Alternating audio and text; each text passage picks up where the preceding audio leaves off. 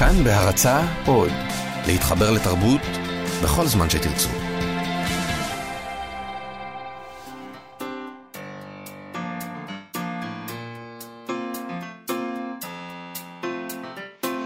מה שכרוך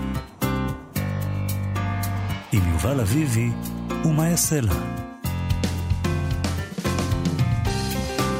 שלום, אנחנו מה שכרוך, מגזין הספרות היומי של כאן תרבות, כמו כל יום בשעה 12 אנחנו כאן ב-104.9 ו-105.3 FM, באתר האינטרנט אה, או באפליקציה של כאן, אודי. אה, אפשר למצוא אותנו גם בעמוד הפודקאסטים, אה, איפה שעולות כל שאר התוכניות הנפלאות של כאן תרבות. שלום לך, יובל אביבי. שלום, שלום יעשה לה. אתה מאוד נסער ונמרץ. כן. דיברנו, דיברנו על המאמר של ספין בריא, וזה פשוט... צריך להגיד דבר אחד על העניין הזה, בסדר? כן. המאמרים של ספין בריא אה, מעוררים עניין רב התרגשות מטורפת. אנחנו רבנו עכשיו. רבנו. רבנו בגלל המאמר של אסף בריא. אני לא יודע אם הוא שומע אותנו עכשיו, אבל אנשים רבים בגללך. הולכים מכות. הלכנו מכות, ממש. מה שמדהים זה שאנחנו פחות או יותר מסכימים אחד עם נכון, השני. נכון, ולא הלכנו מכות. אבל הטחנו זה בזו עלבונות, בכל זאת. ודווקא לא רבנו עם האנשים שממש לא מסכימים איתנו, שמסתבר שיש מגוון... אנחנו נמצא מרואיינים כאלה. אין בן אדם אחד שחושב, אין בן אדם אחד שמסכים עם בן אדם אחר על נכון, המאמר הזה. כל נכון. אחד חושב משהו אחר. אז בואו, אנחנו נדבר על זה בהמשך, אבל לא היום. איתנו באולפן נגיד רק אה, מיטל כהן, העורכת הנהדרת שלנו. אה, ותמיר צוברי. נכון. אה, שאנחנו מאוד אוהבים. שלום, תמיר. אמ, אתם גם יכולים אה, לשלוח לנו מסרונים בטלפון 055-966-3992,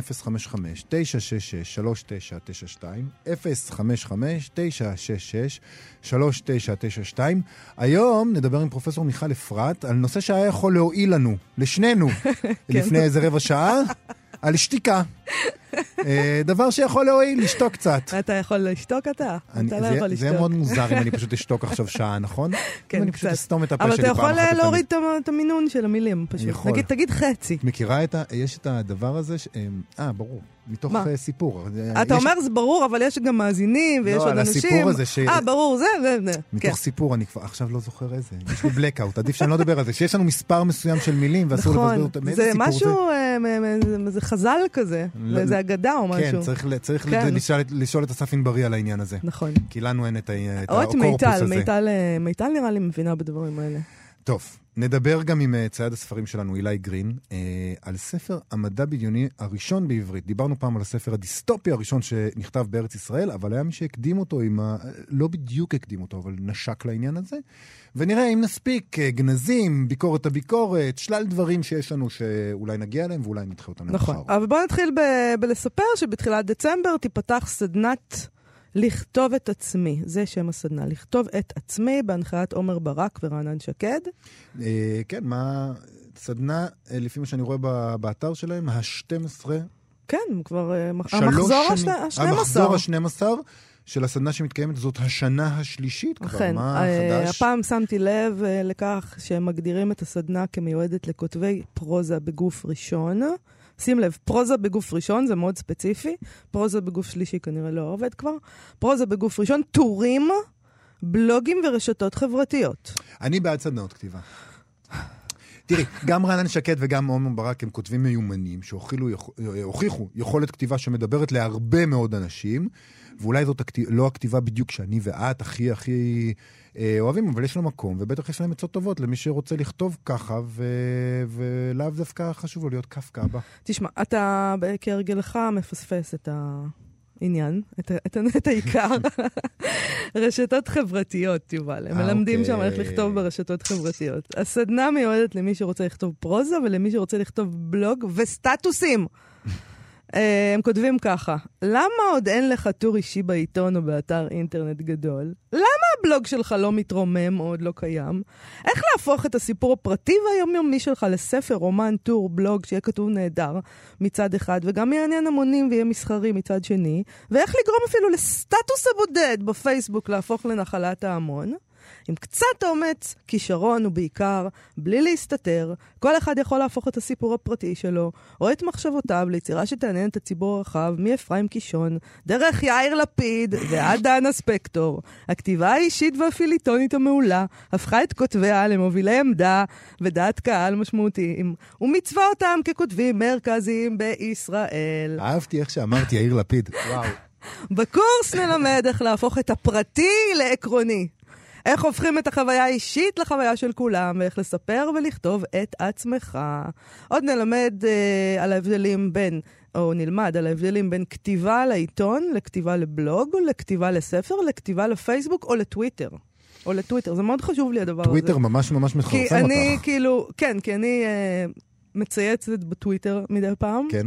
אה, יותר מדי, והרעיון שמישהו חושב ללכת, ללמד איך מצייצים בטוויטר 140 תווים, מה אני יכולה להגיד לך? אני מוכנה לפרסם אה, שלל המלצות בחינם לאנשים, איך עושים את זה. אה, איך צדים סיפורים אישיים הם כותבים, איך צדים סיפורים אישיים שיעניינו את הקהל הרחב, כלומר בעצם איך למכור את עצמך. זה כמעט כמו, אה, זה נשמע לי כמו סדנת זנות. איך להיות זונה.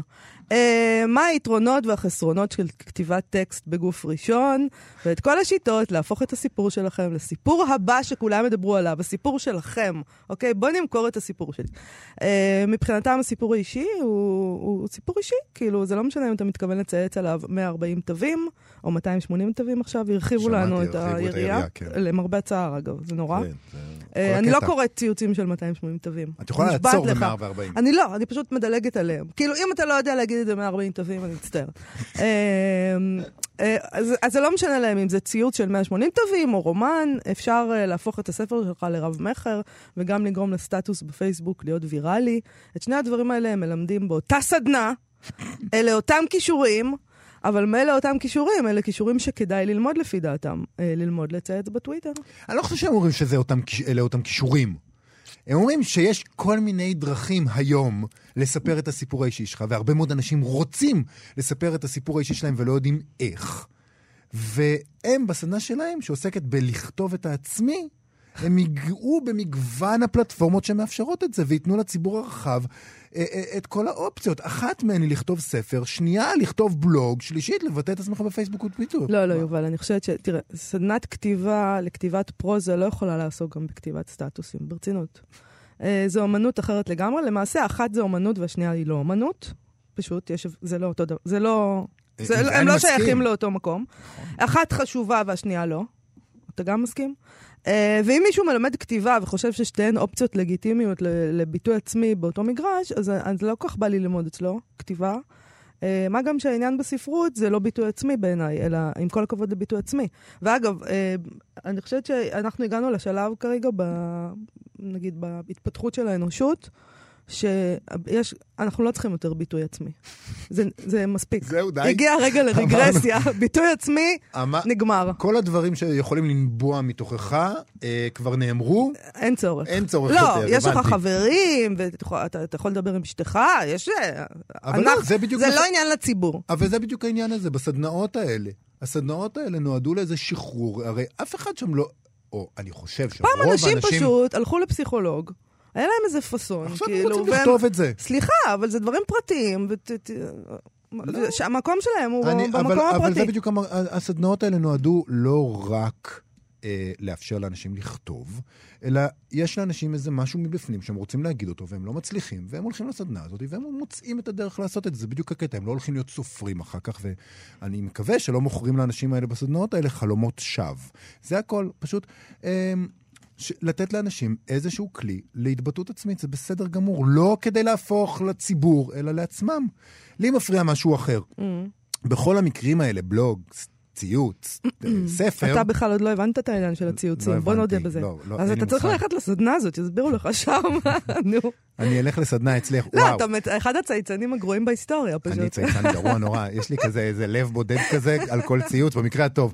זה לב שלי, לב רחמים. אני הייתי, בא אה, ללמוד אצלך, אבל אני חושב שאת כמו הרבנים האלה בחדר, שאתה משיט את היד ומכים לך עם הסרגל לגמרי, אני עם. סרגל, זה נכון, זה נורא. אה, מה שמפריע לי בסדנה הזאת זה שבכל המקרים האלה אה, של הביטוי העצמי, ברור מאוד שמה שמכוונים אליו זה הגעה להמונים. איך להיות ויראלי. אה, כאילו מה שחשוב בכתיבה יותר מהכל זה, זה להתקבל. בעצם הם מכריזים שהם מלמדים התקבלות ולא כתיבה. כן. ו, וסדנת כתיבה הרבה פעמים היא פשוט אה, אה, פלטפורמה לשחרור בעיניי. זאת אומרת, הרבה מאוד אנשים יש להם מה לומר, אבל, אה, אבל יש להם המון עכבות. וביקורת עצמית, וסירוס, ו- ו- וזה קשה לכתוב. אה, ואז אה, אתה מגיע לסדנה הזאת, ו- ו- ו- ועוזרים לך להשתחרר, ואם יש לך מה להגיד אז אתה מצליח, ואם אין לך הרבה מה להגיד אז אתה משתחרר וכותב דברים מחורבנים. אבל, אבל כאן זה בכלל לא הסיפור, הסיפור הוא רק איך להיות פופולרי.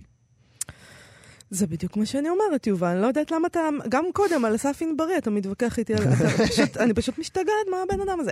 תראה, מי שמנסה אה, להגיע להמון לא מבין שיש הבדל מהותי בין סטטוס לספר. מי שרק רוצה להגיע לכמה שיותר אנשים, ולא משנה מבחינתו הדרך, אה, ואפשר ללמד הכל בקורס אחד, אה, הרי ממילא כל כתיבה נועדה רק להגיע להמונים, אז מה זה משנה איפה? זה הכל מין דברים... זה, זה מין חוסר הבנה, זה, אה, זה ברור שיש כאן איזה אקט שיווקי, בסדר, אנשים צריכים להתפרנס, אני לא, לא רוצה להרוס, אבל... את יודעת מה אנחנו צריכים מה לעשות? מה זה הדבר הזה? נו. אנחנו צריכים ללכת ביחד לסדנת כתיבה, ולעשות את זה בלי ציניות. ממש ללכת לסדנת כתיבה כזאת, ולחוות את זה, ו- ולחזור לאולפן ולספר את הרשמים שלנו. אני אומר, לרדת ממגדל השן המפונפן שלנו, ואשכרה להתנסות, לראות מה קורה בשטח ולדווח על זה. עיתונות, כמו שהיה פעם, לצאת לשטח ולדווח. טוב, כשאני רואה אה, סדנאות כתיבה כאלה, זה לא עושה לי כל כך חשק, אני מוכנה ללכת איתך לסדנת כתיבה מיד אחרי שנלך לטיפול זוגי. זה, נשמע לי כאילו... זהו, כל כך מהר, כל כך מהר הגענו לשם. לא, מה אתה מחכה, שנגיע לשלב שבו אה, כאילו נכון, צריך להתגרש. צריך אה, לעבוד על היחסים. אוקיי. צריך לקבל את העצה הזאת. אנחנו נדבר פשוט על שתיקה כרגע. כן. אה, יום, ביום חמישי בשמונה בערב התקיים בבית ביאליק ערב לכבוד ספרה של מיכל אפרת. אה, על שפתם תפרח הדומיה, אנתולוגיה מוארת של שירים על שתיקות, שיצאה בהוצאת הקיבוץ המאוחד. בערב הזה השתתפו אה, דנה אמיר, שתדבר על הסבת המבט הייחודית של השתיקה. יעקב רז, שידבר על נוכחותה הבלתי מצטדקת של השתיקה, אה, מאיה בז'רנו וגם אה, מיכל אפרת עצמה, שהיא פרופסור בחוג ללשון העברית באוניברסיטת חיפה, ומתמחה בשתיקה כאמצעי הבעה. אה, הספר שלה מאגד שירים שהשתיקה ממלאת בהם תפקיד מרכזי. שלום, פרופסור אה, מיכל אפרת. שלום רב. אהלן. אה, מה זאת אומרת מתמחה בשתיקה כאמצעי הבעה? התפקיד שלנו כבלשנים הוא בעצם לתאר התנהגות מילולית של האדם. זה, זה המנדט שלנו כבלשנים. כן. השתיקה היא חלק, היא אמצעי בתוך, לצד, יחד עם הדיבור. ואני באמת מתמחה בשימושים שעושים בשתיקה כאמצעי הבעה בין-אישי, אה, פומבי. אה, רוב האנשים חושבים. ששתיקה זה פשוט אה, פאוזה. אה, נכון, אבל יש המון המון שתיקות, שפאוזה זה אחת מהן, זה אחת מהן, היא דווקא לא בהכרח בתוך השפה, היא יכולה להיות שתיקה בתור פאוזה, זה כמו הפסקת אישון, זה כמו כל הפסקה. ההפסקה הזאת היא הפסקה מדיבור, אבל הדברים המעניינים הם דווקא כאשר משתמשים בשתיקה לא בתור... אה, שלילה של משהו, אלא בתור איכויות שיש לה בתור עצמה. למשל מה? איזה, איכ- איזה איכויות, איזה דוגמאות? למשל, באופן אה, מאוד טבעי, השתיקה היא דרך מאוד להביע היעדר, אין, אובדן.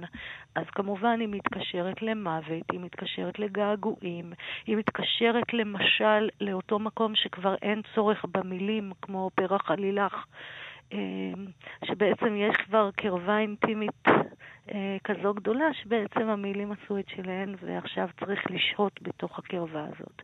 והמילים בעצם רק מפריעות ומרחיקות. טיבה של השתיקה הזאת, שבאיזשהו שלב היא שבעה, ואז צריך כמובן אה, להמשיך ולשבור אותה על ידי מילים. את יכולה לתת לנו דוגמאות מתוך האנתולוגיה שערכת? ברצון. האנתולוגיה הזאת היא אנתולוגיה של שירים שהשתיקה, כמו שאמרת, ממלאת בהם אה, איזשהו עניין אה, מרכזי. היא מחולקת ל-23 שערים לפי סוגים שונים, שתיקה אינטימית, שתיקה ככוח, אה, שתיקה של היעדר, שתיקה רגשית וכן הלאה. וכל שער בעצם מכיל איזשהו הסבר מאוד קצר על השער, ואז כארבעה-חמישה שירים, שלבד מהשיר עצמו יש גם איזשהו הסבת מבט שלי על השתיקה המסוימת. אז בחרתי כרגע בשיר שנכתב על ידי אריאלה הידידה ברגש. אני כבר אציין שיש משוררים מאוד מוכרים, ויש כאלה שפחות. כן. אמ, לשיר הזה אין כותרת, שגם זו שתיקה, שבעצם השיר מדבר בשם עצמו והוא לא זקוק לכותרות, לכתובות שיודיעו לנו מה יש בו.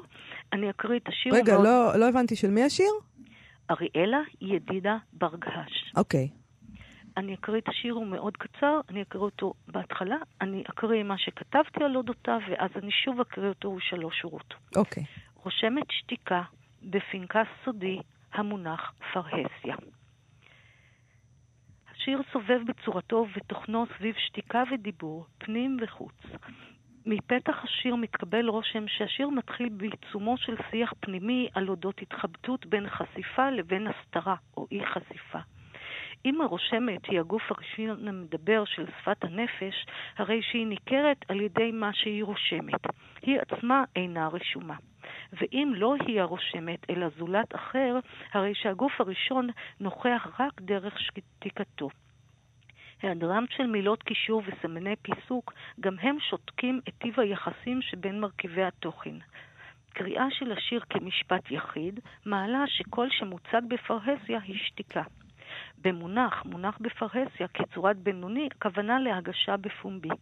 ואולם צירוף המילים כמות שהוא בשיר, המונח פרהסיה, מעלה מכוח משמעות נשקפת, כלומר משמעות אחרת שעולה דרך רב משמעות, את, מש... את משמעות מונח כשם עצם מילה, כלומר פרהסיה כמונח השייך למונוקולטור לשוני, ורשום אולי ככזה בפנקס מונחים.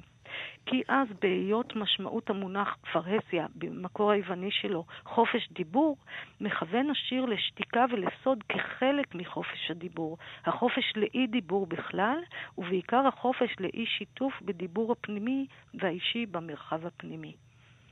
אה, סליחה, הפומבי.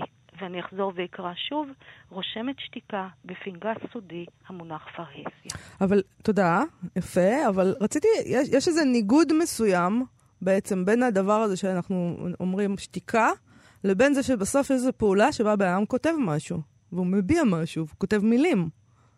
נכון מאוד, וזה בעצם הקסם, שכמו שאני אומרת, להטטוני השפה, המשוררים שבאמת עושים להטוטים במילים, זה כלי העבודה שלהם. כן. מדהים לראות עד כמה הם נדרשים לשתיקה, גם כאמצעי פואטי וגם כנושא שמדובר עליו, שהוא מאוד מעסיק אותם, למשל קוצר הלשון, השתיקה משום שאין בכוחם של המילים להביע. Mm-hmm. כדוגמה, זה נושא שמאוד מאוד מעסיק. אני כאן הבאתי אה, מקבץ של שירים, אבל שירים רבים רבים נשארו מאחור, אה, לא רק משום שהם פחות טובים, אלא בעיקר משום שבאמת היה צריך לברור. אבל יש המון עיסוק של המשוררים, וכמובן שימוש בשתיקה בתוך השיר עצמו. הבאתי את זה כאן כדוגמה, כאן אין מילות קישור, אלה שתיקות שמספרות סיפור של היעדר קשר, של נתק וכן הלאה. זו השתיקה כאמצעי הבאה, ואת זה אי אפשר להביע במילים. כן.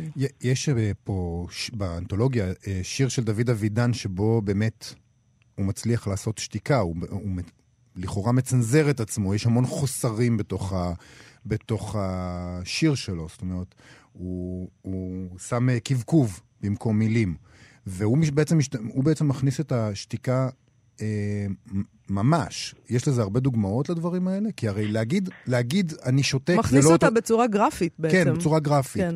אה, להגיד אני שותק זה לא אותו דבר כמו לשתוק. נכון מאוד. האמצעים הלשוניים, וזה באמת תפקידי כבלשנית, האמצעים התחברים הם רבים. דוד אבידן עושה פה שימוש גרפי.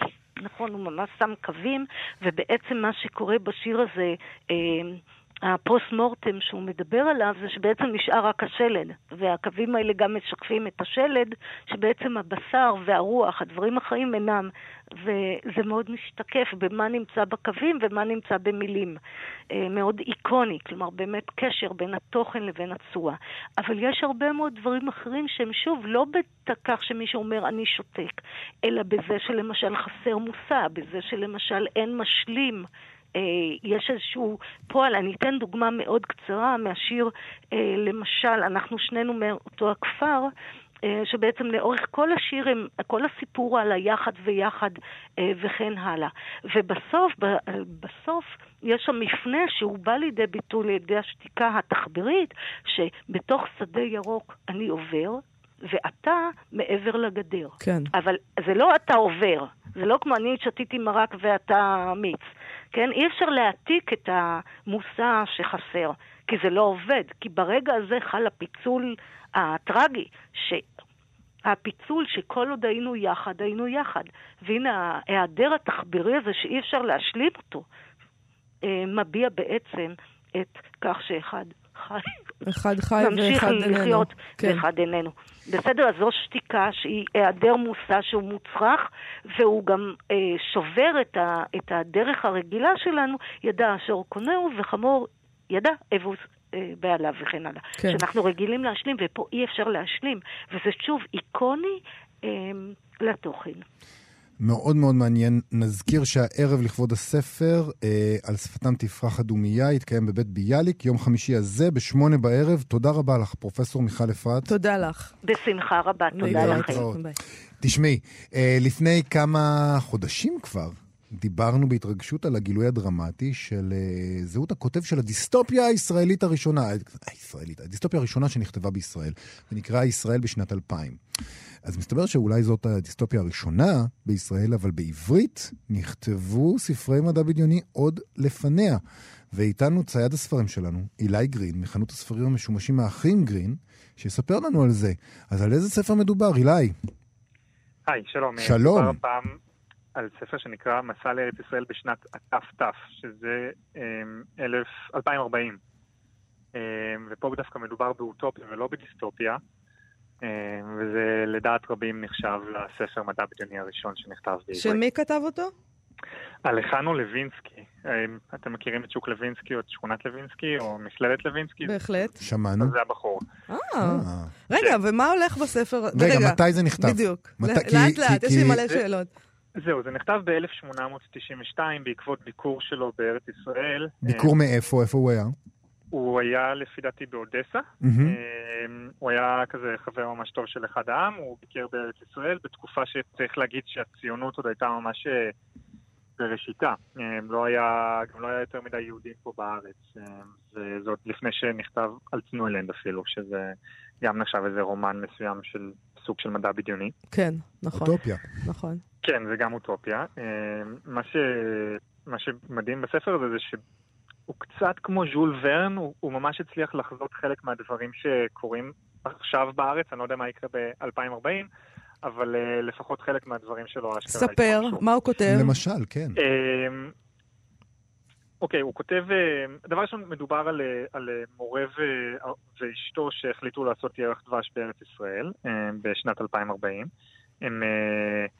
מגיעים uh, לארץ ומתפלאים שבכל מקום מדברים עברית, um, שיש פה מרכז ממש גדול של הפצת היהדות והציונות, הכל ברוח חיבת ציון ואחד העם. רגע, המורה הזה ואשתו הם, הם יהודים. הם באים מאירופה, כן, הם יהודים מאירופה.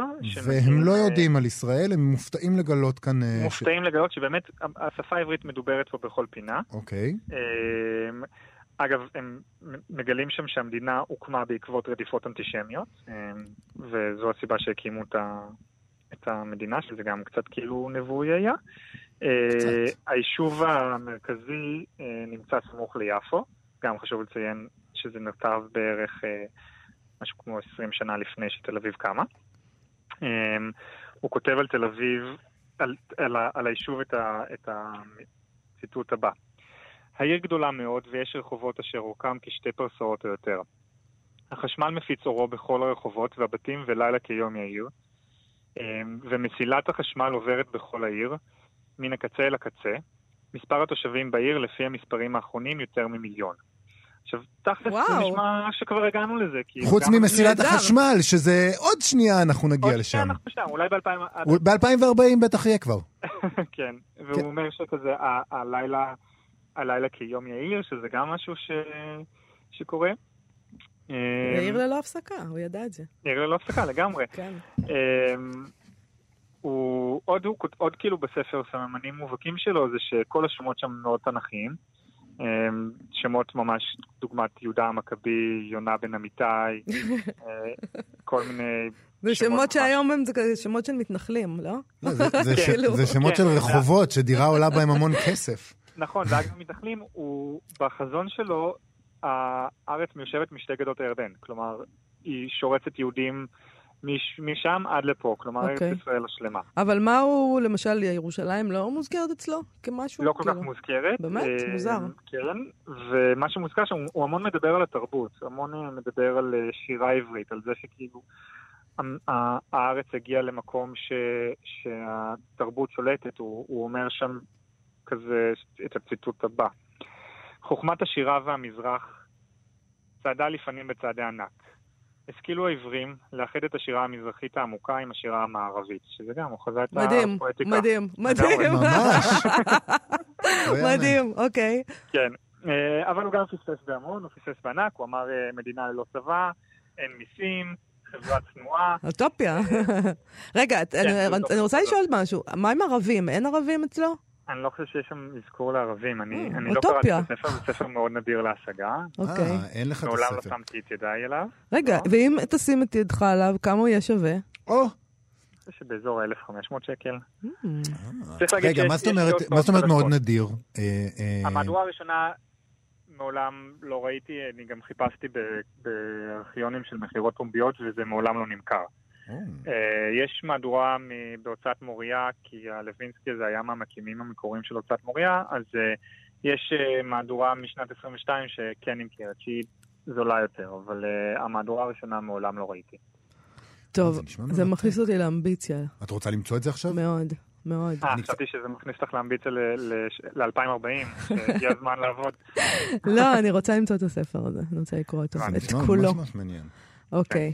אילי גרין, תודה רבה לך תודה רבה, היה מרתק. על הפינה המרתקת הזאת. בכיף. להתראות. צייד הספרים שלנו מחנות הספרים המשומשים, האחים גרין.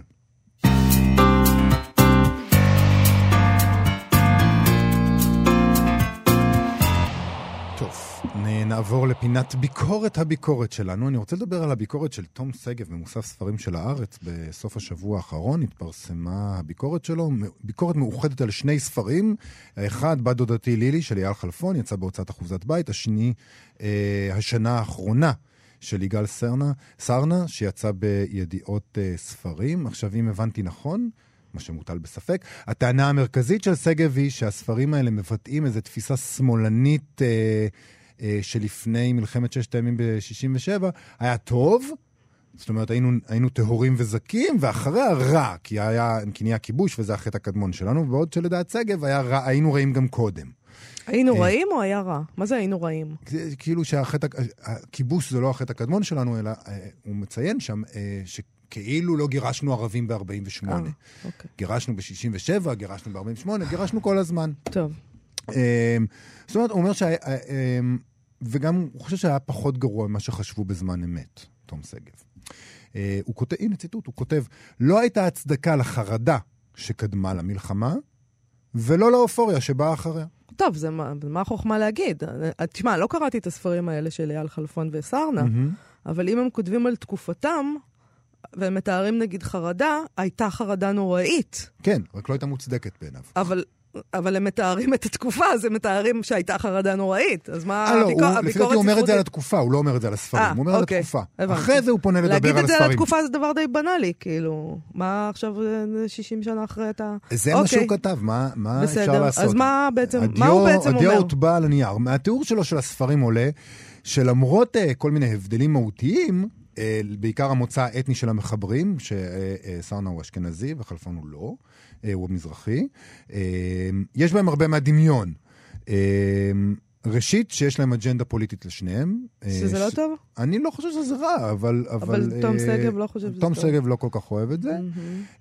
אצל חלפון יש, לפי שגב, יותר מדי פולקלור, לרבות נפלאות המטבח הטריפוליטאי, ויותר מדי סקס. אני לא יודע מה זה יותר מדי סקס, אבל בסדר, כל אחד עם ה... זה שלו. Uh, העברית שבפי הגיבורים שלו עילגת לדבריו, ומעריצים כצפו את מנחם בגין, שזה גם כן, אני לא יודע מה... זה, היו אנשים כאלה, נכון, אה, עדיין יש אנשים כאלה. נכון. אה, אחד מהם, לדבריו, שחר, מרבה להתענג על איבר מינו, מינו וסובל נורא מהחדשקונים הצצים בפניו. מעבר לזה, לדברי שגב, חלפון מעמיס על סיפורו מטען כבד מדי של סממנים תקופתיים, ולדבריו הוא גם לא מדייק, זאת אומרת, הוא עושה טעויות היסטוריות. לעומת, לעומת חלפון, סרנה, לדבריו, כן מדייק היסטורית, יותר, אבל לדעתו הוא גם כן אה, לא מספר אה, מהימן, גם כן בגלל שיש לו איזו אג'נדה פוליטית. אה, ובעיקר, ציטוט של אה, שגב, נכזבת גם התקווה שבניגוד לשחר אלפסי, זה הגיבור המרוכז באיבר מינו של חלפון, אה, סרנה ישאיר את הרוכסן של מכנסיו סגור, אבל גם הוא מספר על מנעמי זקפתו. ענין כל כך הוא עושה זאת בין היתר בצי... בעזרת ציורים של מודליאני. אני מנחש, כותב אה, שגב, שבבית אלפסי לא היו כאלה. אני לא יודע למה הוא מנחש דבר כזה. לא, זה פשוט זה לא טקסט יאמן. גזעני ברמות אחרות, כן, כאילו, לא. אני בשוק. אה, החדשקונים, לעומת זאת, כותב שגב, הם רואים. על-עדתיים. והם ייסרו גם את סרנה. כמו אצל חלפון, גם אצל סרנה, אה, מככבת אה, אה, מלכת המטבח. אה, כן, מלכת המטבח. אבל הפולקלור הקולינרי אצלו קרפיונים יותר. זאת אומרת, שוב, אה, אה, הם היו אשכנזים, אז יש להם קרפיונים ולא, ולא אוכל טריפוליטאי. אה, בקטע משעשע, אך אכזרי, שגב קובע שהספר של סרנה בנאלי כמו שיר של שלמה ארצי. מישורי, אין בו עליות וירידות, אלא אם כן נביא בחשבון את היום שבו הגברת סרנה שלשלה דם, ועוד יום שבו אחותו גילתה בפעם הראשונה כתם דם בתחתוניה, שזה גם כן, אני חושב שזה מעיד בעיקר על הכותב, שמה שמבחינתו עליות. וירידות זה איפה. שמופיע האדם, אל אלוהים. אוקיי. אבל בואי רגע... אני אוהבת גם את שלמה ארצי. כן, אה, תמשיך. בואי רגע נתעלם מכל הדברים האלה ונגיד משהו חשוב ומהותי, מעבר לכל הדברים האלה. Mm-hmm. הביקורת נפתחת בטענה חשובה. הדימוי הזה של 67 כקו שבר, כתחילת הכיבוש, לדעתו של שגב, עומד בבסיס שני הספרים. ו- והוא לא עוסק בזה כמעט בביקורת שלו. הוא קוטל את שני הספרים בגלל שלל סיבות, אה, ועושה את זה, אפשר להודות, בצורה משעשעת, כי קטילות הרבה פעמים זה משעשע, והוא, והוא בחור, הוא יודע לכתוב, תום שגב, ו- והוא חד ושנון, אבל זה קצת אישי ואכזרי מדי לטעמי מדי פעם, אבל העניין הוא שלמהות שעימה הוא פותח, הוא לא מתייחס כמעט. איך זה בא לידי, בספר, לידי ביטוי בספרים, העובדה ש-67 הייתה קו שבר? זה כמעט לא מוסבר. אמ, יש כן התייחסות לטכניקה ההיסטורית, אה, איזושהי השוואה כאמור שאינה נטולת ניחוח גזעני בנקודת המוצא העתידית שלהם, יש התייחסות לרקע התקשורתי של שניהם שגורם להם להעמיס אזכורים אה, תקופתיים מה, מהשדה הזה, מהשדה של התקשורת, אבל דיון אמיתי בדרך שבה 67 היא קו פרשת המים מבחינת שני הספרים, לא מצאתי שם.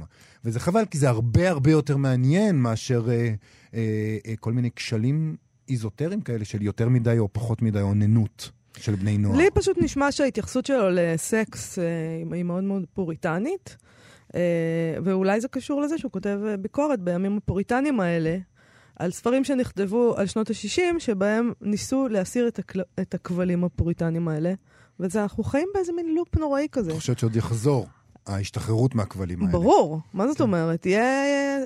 יימאס לאנשים מהדבר הזה. יהיה, עוד פעם אה, אהבה חופשית. כן? יגיע עוד פעם הרגע של אהבה חופשית. חבל שאנחנו נפלנו לתוך הזמנים הנוראים האלה, שכשתגיע אהבה חופשית אנחנו כבר נהיה זקנים מדי. או מתים. אתה- כן. מקריאת הביקורת הזאת, היא באמת לא עולה חשק גדול לקרוא את הספרים ולחזור אה, לתקופה הזאת, אה, אבל אני חושב שגם לספרים פחות טובים, יש מקום בתוך תופעה תרבותי שיש לח... תרבותית שיש לחקור אותה. זאת אומרת, אם שגב, תום שגב זיהה מגמה זהה בשני הספרים, זה שווה לדבר על זה. זאת אומרת, זה מעניין שיש שני ספרים שיצאו אה, אה, די באותו זמן, שעוסקים באותו דבר ודומים אחד לשני, ו- ולהשוות ביניהם, אז גם אם לא טובים, אדרבה, ת- תעשה את זה, אבל למה, למה ככה? אני תמיד חוזר לדוגמה שנגיד שום גמדים לא יבואו. ספר מאוד מעניין של בעיניי. שרה שילה. של שרה שילה. הרבה מה להגיד עליו כתופעה תרבותית. נכנס לתוך איזה, איזה נישה כזאת, ו- ו- והוא ספר עם המון כשלים ובעיות, זה אני בסדר. בזה, אני, אני בזה לא מסכימה איתך, יובל. אני, אני חושבת שאם ספר הוא לא טוב, אז הוא לא טוב, וחוץ מזה, אז, אז זה לא מעניין. אותי. בעיניי זה כבר לא, מפסיק לעניין. אה, תופעה תרבותית זה דבר נחמד במחלקה לתרבות, ולא במחלקה לספרות. אני לא מסכים איתך. אני יודעת, בסדר. יש שני. העובדה היא שיש שני ספרים פה שמהווים איזה מגמה, אז, אז תספר על המגמה. אמ, כן, הוא, טוב, זה ברור שיש פה כשל בביקורת. אה, יש פה איזה כשל כנראה, כן. נשמע שיר? אה, כן, נקדיש אותו לתום שגב. שלמה ארצי. כן, שלמה ברור. ארצי, בוודאי.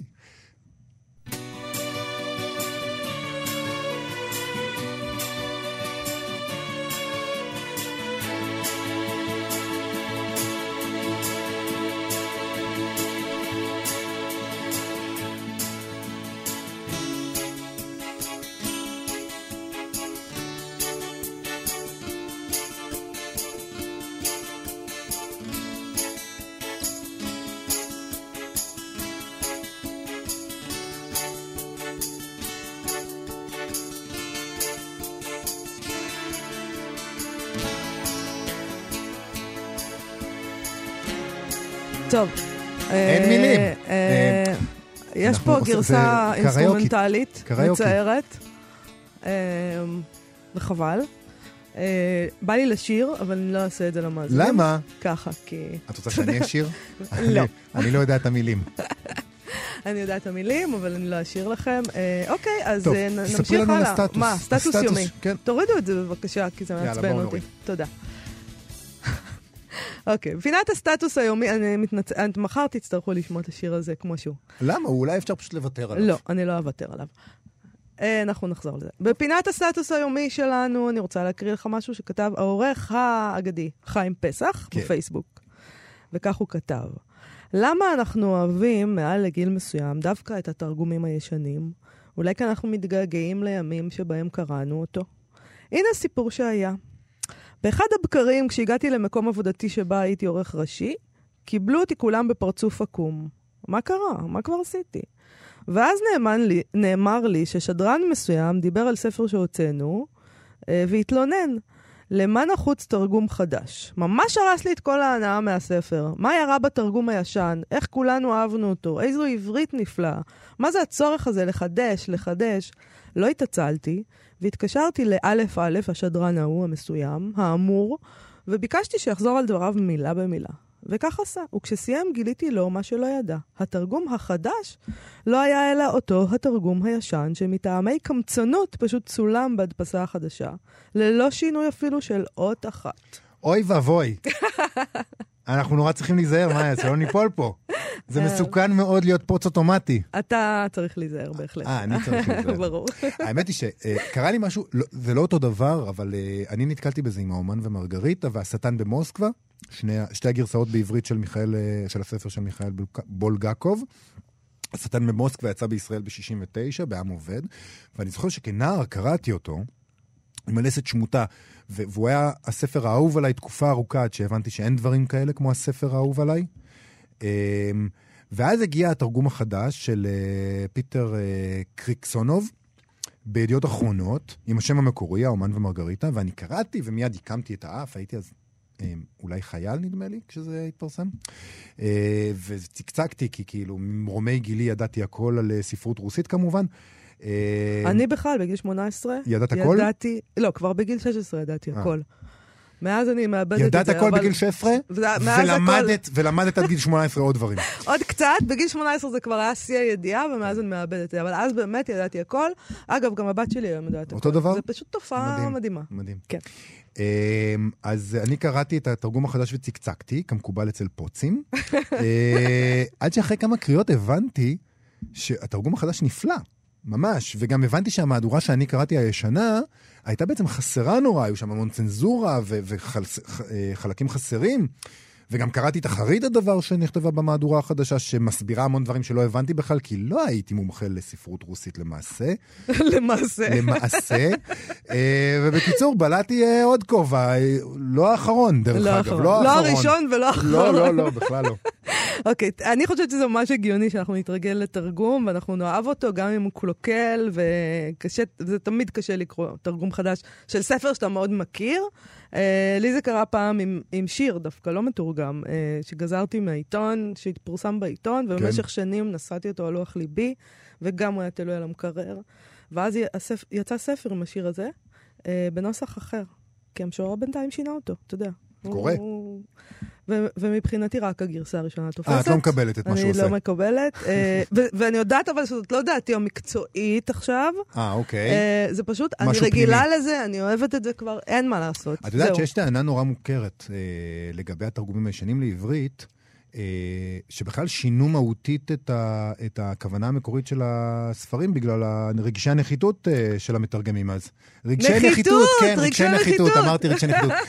אה, למתרגמים היה חשוב אז אה, להוכיח עד כמה העברית ישרה ונהדרת ולא נופלת משום שפה, והם הרימו את משלב השפה הרבה פעמים אה, מעל למה שהיה ביצירה המקורית, תוך שהם משנים את הכוונה ומפספסים המון.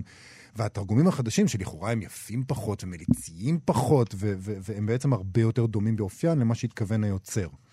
אז גם במקרים שהפוציות האוטומטית מתנגדת לשינוי שבאמת קרה, ולא לשינוי מדומיין כמו בסטטוס של חיים פסח, אז גם אז זה לא אני. חושבת שהייתה חסרה אז גם אה, עברית מדוברת אה, בשנים ההן, ועם השנים נהיה יותר אפשרי לתרגם אה, במשלב לא גבוה או במשלב נמוך. אה, אתה יודע, זאת הייתה פעם שפת התנ"ך, היה צריך לדבר בה מספיק כדי שיהיה סלנג. כן.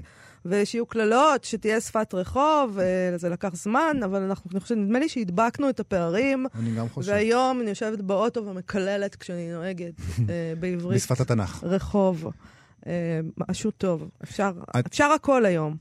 את יודעת, אה, הם אומרים לנו שיש להם את השיר המקורי. ש... את השיר עם המילים, לא המקורי, את השיר האמיתי של שלמה ארצי. שלמה ארצי האמיתי. אבל בואי נסיים איתו ונגיד עוד משהו קטן על סרטים, שנ... או שנשמע אותו עכשיו, או שנדבר על סרטים. סרטים. בואי נדבר על סרטים.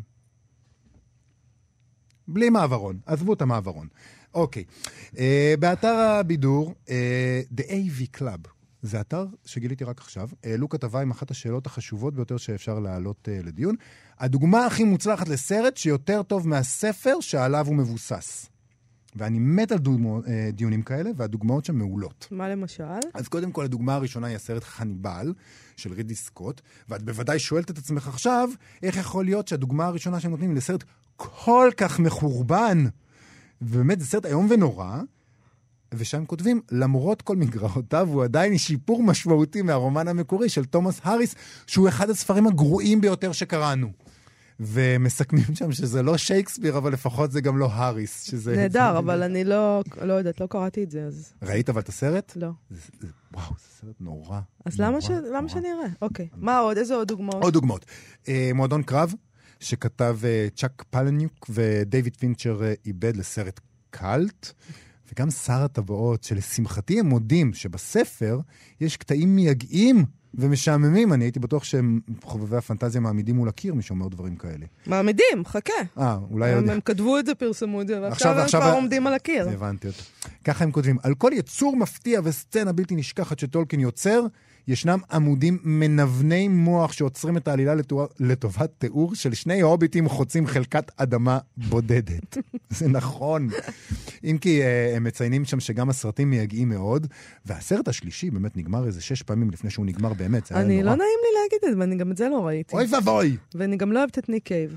זהו, התוודיתי. אתה אוהב את או. ניק קייב? אני מתחבר אליו. לא עד אני כדי... מתחבר אליו. לא עד כדי ללכת להופעה, אבל... אה, שואו, כי- אז זה יותר גרוע, אני מעדיפה כבר שאנשים ימותו עליו וילכו להופעה מאשר שהם יגידו, אני מתחבר אליו, כאילו, אלוהים ישמור. אני מחבב אותו, אבל אני לא רוצה לעשות שום דבר, אני לא יכול ללכת להופעות, זה יותר מדי. טוב, ב- ב- ב- לפני, אוקיי. רוצחים לחלוטין את, האישיות שלי, אז נדבר על, על, ה- על האייטם. אה, עוד אזכורים אה, מצוינים זה הנסיכה הקסומה, שמי בכלל ידע באמת שיש ספר כזה, אני לא ידעתי. אה, ובלי- סרט אדיר, סרט אדיר, אני לא ידעתי כן. שיש ספר פשוט. גם אני לא. בלייד ראנר, שמי שכתב עליו את הקטע הרלוונטי, פתח ב- במשפט, זה קל בשבילי, בלייד ראנר הוא הספר האהוב עליי, והאם אנדרואידים חולמים על כבשים חשמליות, אינו הספר האהוב עליי. תכלס, קולע. מעולה. לגבי התפוז המכני כותבים שם שמשהו בקשר לאותה אלימות קיצונית, ישנה וטובה, פשוט עובד טוב יותר על המסך הגדול. וזה גם נכון. אה, הסרט, אה, לדבריהם, מביא אינטנסיביות קומית מזעזעת של הספר פשוט אין. אתה ראית משהו קומי בתפוז המכני? כאילו, לי, מה זה אינטנסיביות קומית? מה קומי בסרט הזה? קומי. לא, אין לא? פה שום דבר קומי. לי היו סיוטים מהסרט הזה. מתי ראית לא- אותו? כשהייתי נערה, מתי ראיתי אותו? אז אולי תראי אותו עוד פעם עכשיו, ואולי לא, תגלי אני בו לא משהו רוצה קומי. לראות אותו. זה לא? אחד הסרטים שאני ממש... אה, נכון, יש שם סצנה של אונס, את לא יכולה לראות דברים כאלה. לא, ממש לא. טוב, אני ואין רוצה, בזה שום דבר קומי.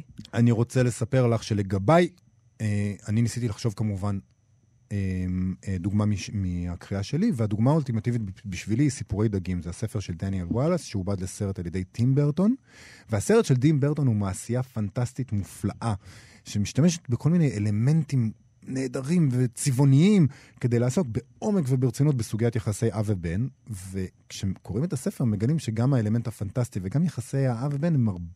הם הרבה יותר פושרים בספר, זה נורא מאכזב. ממש אהבתי את, הספר, את הסרט, ואחרי שהוא הוצג בישראל והצליח מאוד, תרגמו את הספר לעברית, וניגשתי לקרוא אותו בהתלהבות, וזו הייתה אכזבה איומה. את יודעת כמה קשה לפוץ כמוני להודות שהסרט יותר טוב מהספר? אני יכולה לתאר את זה לעצמי. הבידור הנחות הזה אה, פתאום מצא חן בעיניך יותר מאשר האומנות הגבוהה, שהיא הספר. אה, זה פשוט, אה, אני יכולה להבין את המצוקה שלך. מה אצלך, יש לך דוגמה לזה? אני לא עולה לי שום דוגמה, אבל אני רוצה להציע הצעה. אני חושבת שזה קשור אולי למה היה קודם. אם קודם קראת את הספר ואז ראית את הסרט, או להפך. אם אוקיי. קודם קראת את הספר, ככה אני מרגישה, אני, ככה נראה לי. אין הרבה סיכוי שתצליח ממש לאהוב את הסרט. אה, בטח לא יותר, הוא יצטרך להיות ממש ממש טוב. כי כבר הצבת בעצמך את הדמויות, ככה זה אצלי, וכבר יש, לה, יש להם קול. כן. ועכשיו אני לא יכולה להיכנע בקלות לפרשן אחר, שהוא mm. במאי שעכשיו פתאום העמיד איזה דמות שאני בכלל לא דמיינתי אותה ככה. ולהפך, אולי, לא יודעת.